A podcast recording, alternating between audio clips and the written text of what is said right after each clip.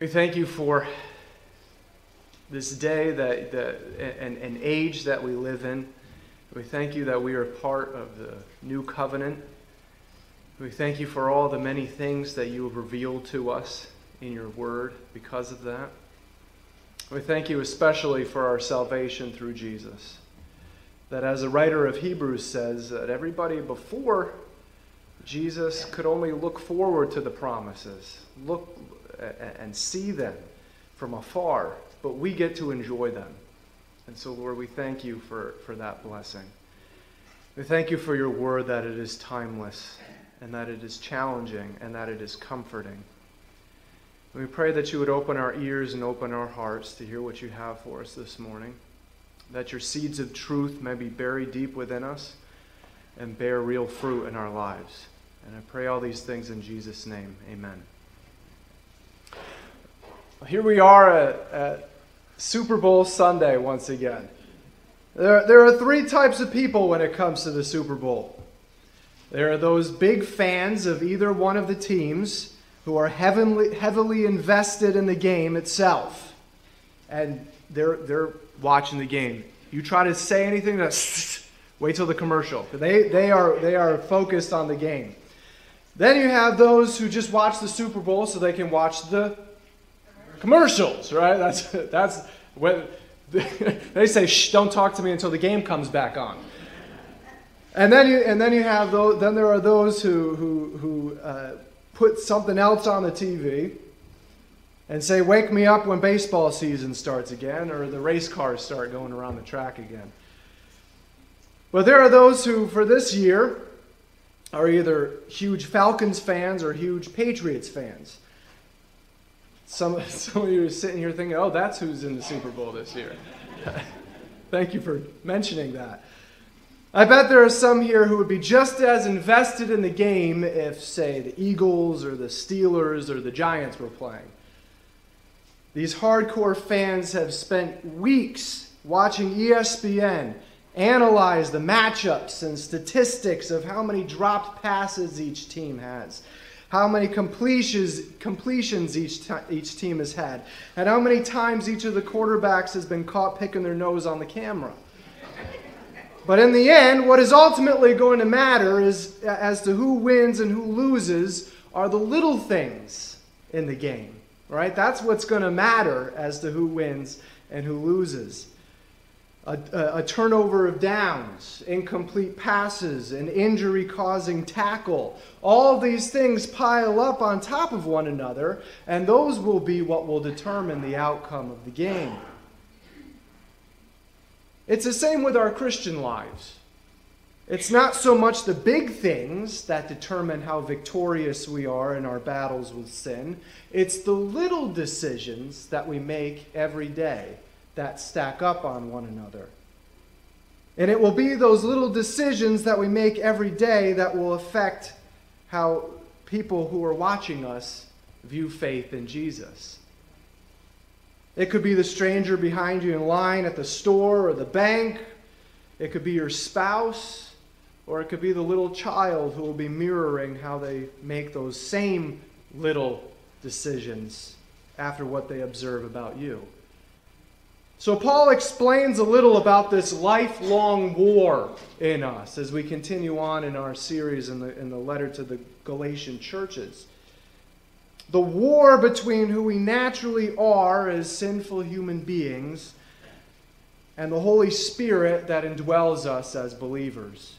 So, the first point that we come to as we continue our series in Galatians is the walk. Paul first explains in the, in the war of life that there are only two sides.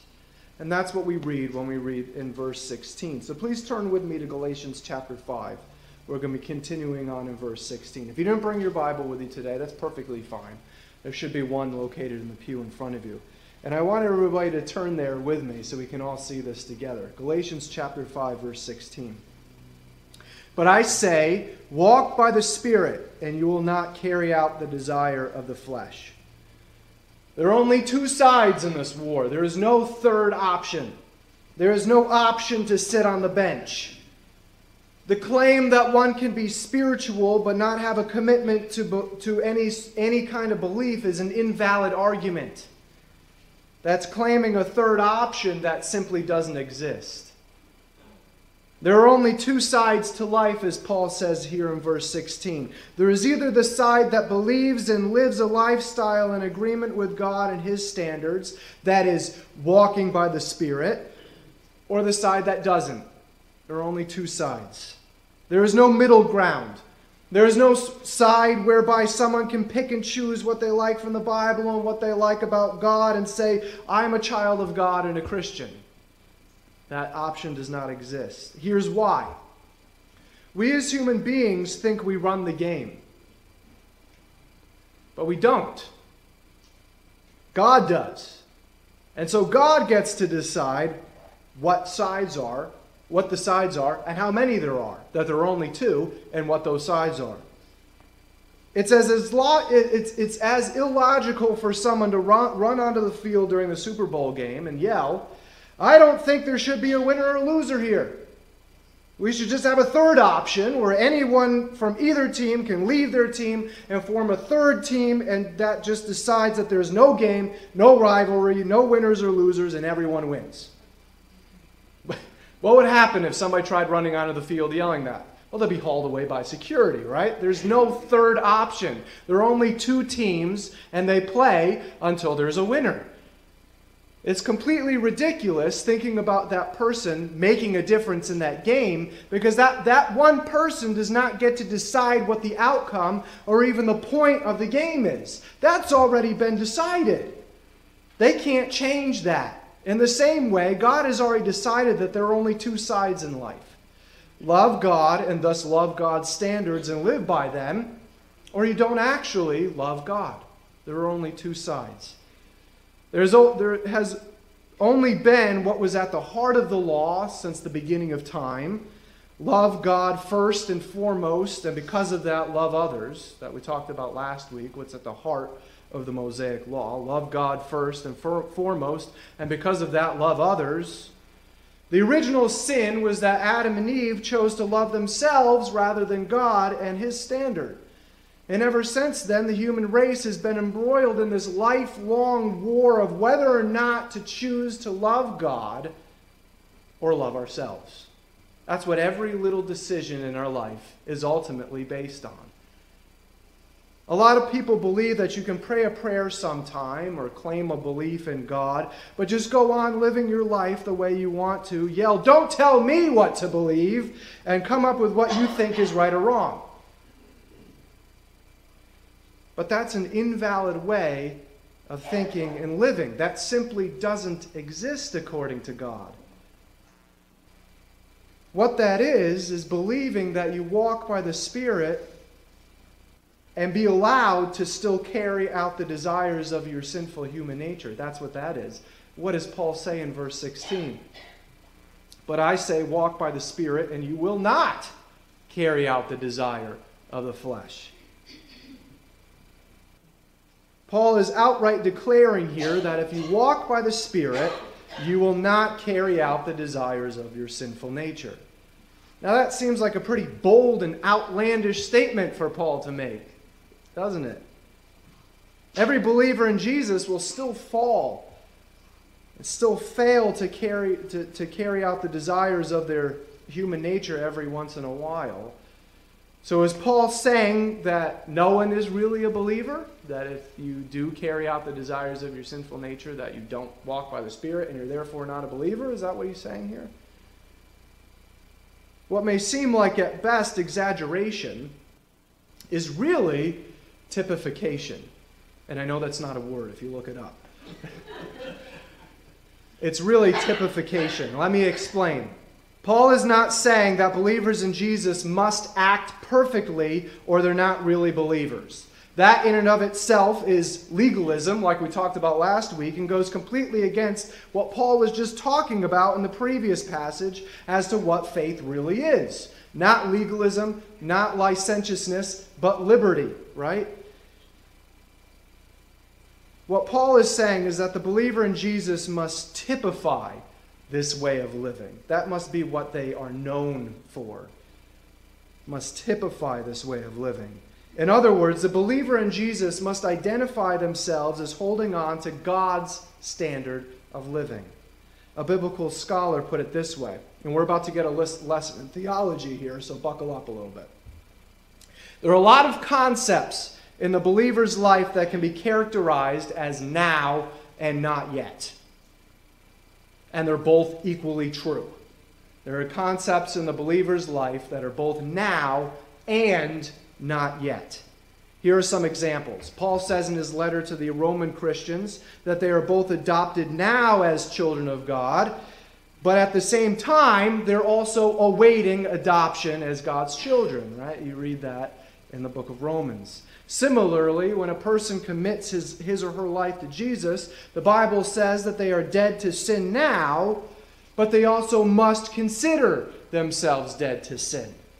Likewise, the believer in Jesus is to be typified or identified utmost with living by God's standards, even though there will be times of failure uh, before Jesus perfects us. So, in other words, as I've been explaining, there is no middle ground of wanting to be a child of God, but not wanting to typify and utmost be identified with living and behaving as a follower of Jesus. You can't have it both ways. Here's what we need to typify as believers in Jesus being focused on living according to the guidance and leading of the Holy Spirit in every decision that we make, including whether or not to sin, and therefore not be focused on fulfilling our selfish desires. See, there are people who don't even factor that into their thinking. When a situation presents itself, they just react the way they want to react without giving it a second thought. Then they excuse that away by saying, Don't look at me. This is just the way I am. that's the problem. That that's the way that you are. We're not to react the way that we are we're to reach with the way that Jesus is and the way the Holy Spirit is leading us to. That requires a cultivation of sensitivity to the Holy Spirit. When we're focused on cultivating a sensitivity to the Holy Spirit, then we're not focused on how close we can get to the edge of the cliff before technically falling off of it. We're not focused on that. We're focused on cultivating a sensitivity to the Holy Spirit. When we're focused on cultivating a, a, a sensitivity to the Holy Spirit, that kind of thinking doesn't even enter our minds. So for the believer, this isn't really a battle of trying not to do something we know we shouldn't. That's not the, that's not the focus of our battle. It's a battle of how much we're cultivating a sensitivity to the Holy Spirit or not. That's the real battle that we're in as believers in Jesus. It's a battle of how much we cultivate a, a, sensitivity to the Holy Spirit. And then that pours into every aspect of our lives, including those personal struggles we have. This cultivation of a sensitivity to the Holy Spirit guides those little decisions we have to make in life. When we base those decisions on the guidance and leading of the Spirit, we won't open ourselves up to reacting in a humanly selfish way. How do we cultivate a sensitivity to the Holy Spirit? Well, we cultivate and focus on the fruits of the Spirit, which we'll cover next week. If you want to jump ahead and see what those fruits are, you can, you can jump ahead to verses 22 through 23 in the same chapter. So we have the walk what the two sides are. We're either walking by the Spirit or not walking by the Spirit. And secondly, we have the war. Here is why there are only two sides in this war, and here's why we cannot opt out and just sit on the bench. In verse 17, this is what we read. For the flesh sets its desire against the spirit, and the spirit against the flesh. For these are in opposition to one another, so that you may not do the things that you please. Our selfish, sinful nature that we inherited from Adam is wrapped up in this term that Paul uses all the time called flesh. Well, notice what Paul says about it that the flesh sets its desire against the Spirit. I like the way that the original Greek simply renders it that the flesh desires against the Spirit. That's, that's what it is, that's what it does. See, the flesh setting its desire against the Spirit implies that it can be unset. But the fact that the flesh always desires against what the Spirit desires shows us what this war is all about. If we're not cultivating a sensitivity to the Spirit, if we're not cultivating a sensitivity to the Spirit, we're automatically cultivating a sensitivity to our human nature. That's just the way it is. Think of it as a direct correlation graph.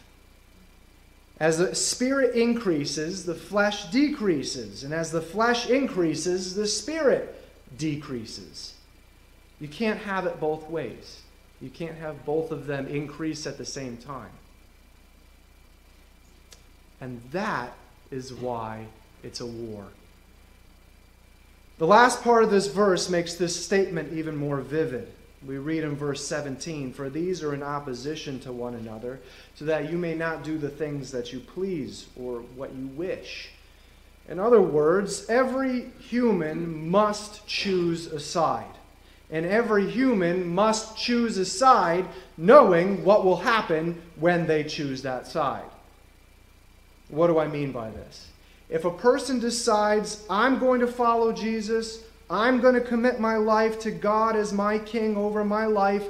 I'm going to choose the Holy Spirit's side and, and thus will be actively targeted and fought against by not only the enemy of our souls, but that which is always with us, namely our selfish and sinful human nature. If you choose the side of the Spirit, you have an enemy you automatically have an enemy. And it's your sinful nature, and it's the enemy of your soul. Likewise, if a follower of Jesus decides that they want to indulge their selfishness, the power, influence, and sensitivity to the Holy Spirit starts to diminish. They can no longer at that point claim they're doing what they feel God is telling them to do. That's an impossibility at that point. Why would you expect any kind of special blessing, special guidance from God if you're cultivating your selfishness and living against His standards? Again, you cannot have it both ways. Furthermore, if a person has not committed themselves to follow Jesus, that person is automatically on the side of selfishness and sinful nature. As such, the Bible says that God is opposed to and against that person and you cannot have it both ways. So don't be surprised when you make an everyday, seemingly little decision in life to follow the Spirit's influence in a situation, and your sinful nature all of a sudden suddenly roars loudly at you. You think, whoa, where, where did that come from? Don't be surprised when the next situation is presented in such a way that your sinful nature is very loud and in your face. Those times will always happen this side of heaven because we spend every second of every minute of our lives engaged in this war. There is never a time where there's a ceasefire. You will always be in this war. Don't ever think you're not in this war. Just like we must choose sides and we can't fool ourselves into thinking we don't need to choose a side, we also have to know that we're constantly in this war and that there's never a time when we're not in this war. You're in this war right now when you're sitting, to, sitting here listening to me. When we acknowledge and process through every situation and thought about that situation, with the knowledge and truth that we're in this war, we can expect what will happen in every situation and thus be able to be more easily prepared for each battle. Those with addictions know this war very well. They've been war hardened. They always know they're in a war and they can prepare themselves for possible situations. Sometimes they feel weak because they know the extent of the war they're in and they can't do it anymore. But rest assured, God will give you victory in His timing. Do not lose heart when you fail. Get back up, resting on God's strength, and fight another day. You have victory in Jesus.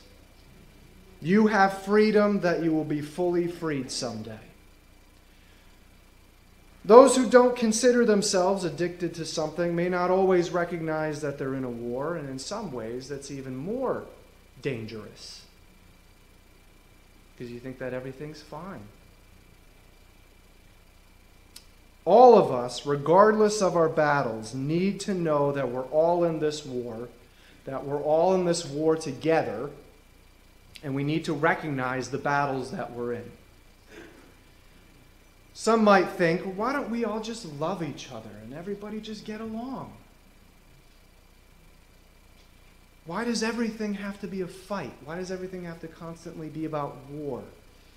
Here's the glaring weakness with that worldview that's trying to put a band aid on a gushing, gaping wound. No one can deny the evil in our world, and no one can deny how evil people can be. So no one can honestly believe that we can wish it our way or just try to be a better person. Just look around the world and you'll see the truth that salvation does not rest in humanity. It never will. We need a deliverer. So, Paul's words here in Galatians are merely revealing what the truth of the matter is. Just removing that veil from before our faces, revealing what the truth of the matter is. The sooner we recognize that there is always a war, and that we're always in this war, this side of heaven, and that we must choose sides in this war, and that we must take responsibility for the, choose, the side that we choose, then healing and recovery can finally begin. So we have the walk. Secondly, we have this war. There are two sides. We must choose one of them and we are always in this war, we cannot we don't have the option of opting out of this war. And thirdly, we have the war cry. This is the truth, but God gives us this war cry. He's the one who, as we stand on the verge of another battle, any war movie with people on horses holding swords and getting ready to charge a city has this scene in it. The, the leader running up and down the line, encouraging them, boosting their morale, giving them strength and courage to do what they know they have to do now. And this is God right now giving us that war cry. He's the one running up and down the line as we're on the verge of charging against the flesh, against our sinful nature. And he is giving us this encouragement. He's giving us this morale boosting declaration of courage in verse 18. But you but if you are led by the Spirit, you are not under the law. And some of you are thinking, some war cry that I don't even get it, let alone get have my morale boosted by it. Paul is by no means saying that believers in Jesus are not under the morality of the heart of the law, because there would be no point as to what he's just said about this war that we're all in. What Paul means by this is, is this. Elsewhere in his letter to the believers in Rome, Paul outlines the weakness of the law in the believers' war against sin. He says, I would not have come to know, to know sin except through the law. Rather, it was sin in order that it might be shown to be sin by affecting my death through that which is good, so that through the commandment sin would become utterly sinful. Remember the greater context of this letter who he's writing to, that he's writing to the Gentile believers who have been coerced by these Jewish Christian legalists that they had to subject themselves to the Mosaic law in order to perfect themselves and earn their justification and salvation uh, from God. Paul is showing how strictly adhering to the Mosaic law isn't even practical for Christian living. Not only can it not be the basis for your salvation. It's not even practical for daily Christian living. What it's good for is pointing out God's righteous standards and how woefully short we fall from them. That's what, that's what it's good for. But there is no power or strength derived from simply following the law in order to follow what is at the heart of the law, specifically loving God and loving others. All you're doing is just trying to check off all the things that you're doing right and try to do the things you're doing wrong better, not do them. So, not only was the Jewish law never the way to, to salvation from God's wrath, it was never meant to be the empowering basis for godly living. Yes, it pointed out the standards, but there was never any power in it to strengthen you to follow those standards.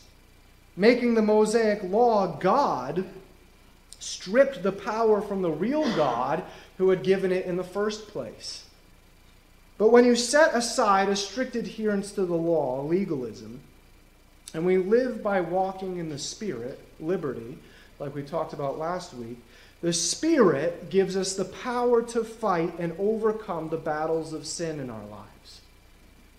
In other words, Paul is saying here in verse 18, you don't have to live powerlessly anymore. You can have the Spirit's power in your life with Him being the one transforming you and Him being the one empowering you.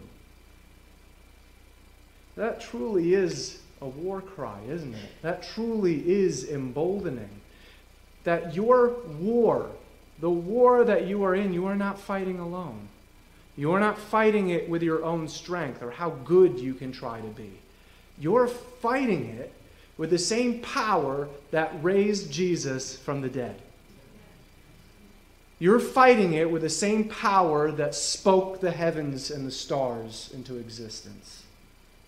You're fighting it with the same power that not only defeated death, but saved us from God's wrath so that we can be reconciled with Him only through the death and resurrection of Jesus Christ. That is the same power that you go into every battle with every single day. Amen? Stop living as if you're under this legalistic framework of just doing things or just not doing things and just trying to be a better person. Your life is not defined by how well you do things or how well you don't do things. The definition of your life has always begun and has always ended with God. That's the definition of your life. It's always begun and it's always ended with God. It always has been that way. God is the one who draws you to himself. God is the one who gives you your faith. God is the one who justifies you and saves you. And God is the one who gives you the strength and power to live in a righteous way. Your victory will only come from and be because of Him and His indwelling of you through the third person of the Trinity. You who walk by the Spirit are filled with His power to overcome. Do you believe that? You who walk by the Spirit are filled with His power to overcome. You are filled with His power to have victory. You are filled with His power to be free. But remember, walking by the Spirit means committing the way you live your life to Him and relying on His power. Relying on His own power will always, relying on your own power will always lead to selfishness, will always lead to indulging your selfishness. And indulging your selfishness will be manifested in the little, everyday decisions that we make. So if you wonder to yourself, am I walking by the Spirit or am I walking by myself? Look at your little everyday decisions that you make. What are your little everyday decisions showing you who you're walking by? Walking in the Spirit mean, means that changes need to be made. That will always be true. It Doesn't matter what your age is, it doesn't matter how long you've been walking with the Lord. Walking by the Spirit always means changes need to be made. And that's a good thing, those of you who feel uncomfortable with that statement. That's a very good thing. It means that we all need to humble ourselves to see that we're all in this war between spirit and flesh, and none of us is doing a good job on our own. All of us need to humble ourselves to see that truth. It means we all must humble ourselves to ask ourselves the honest question Which side do my little everyday decisions show that I'm fighting for? The side of my selfishness and pride, or the side of daily reliance on the Spirit's leading? It means that we all must then recognize what changes need to be made and ask for the Spirit's transformation in that area. What will be the outcome of the stacking up of the little decisions in your life? Who will win? Will your selfishness or pride win? Or will your humble reliance on the Holy Spirit win? Let's pray. Heavenly Father, we thank you for this passage. We thank you that it is both challenging, that it is revealing, and that it is empowering. We thank you that you do not just tell us things and then leave us alone. Well, Lord, we thank you that you reveal what the truth is and then you give us the power to live that out. Lord, thank you for not leaving us on our own. Thank you for not leaving us where you found us. But Lord, thank you for transforming us. Thank you for empowering us, that you love us that much to fill us with your power. You didn't have to indwell us with your Holy Spirit but you want to, to, to, to give us a fighting chance in this war that we're in. We thank you for that. We never want to take that gift for granted. So, Lord, I pray that you would open our eyes to see the war that we're all in, to know that we're never in a place or time where we're not in that war, and to give us the strength and power to, to win that war. We thank you for already giving us victory in Jesus. And we pray all these things in Jesus' name. Amen. As we prepare our hearts to partake of the Lord's table here,